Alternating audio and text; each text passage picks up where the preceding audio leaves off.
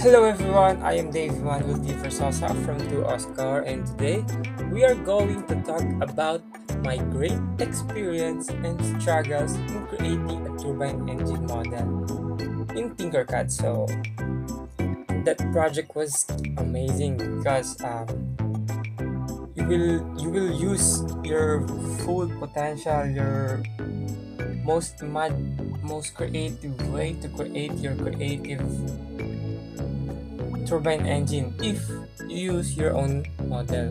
But if you follow the turbine engine on the video still creative though. But the struggles i had is the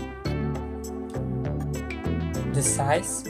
Sometimes the size is not accurate on the other size. So you have to you have to measure it one by one so it could it could have the exact size that you wanted. So even the tiniest part of the engine you have to measure it so it can be look um, good on the final structure. So that is the struggle but also that's my great experience because because of that on the next project using the Tinkercad, I know and I believe that I can do that again.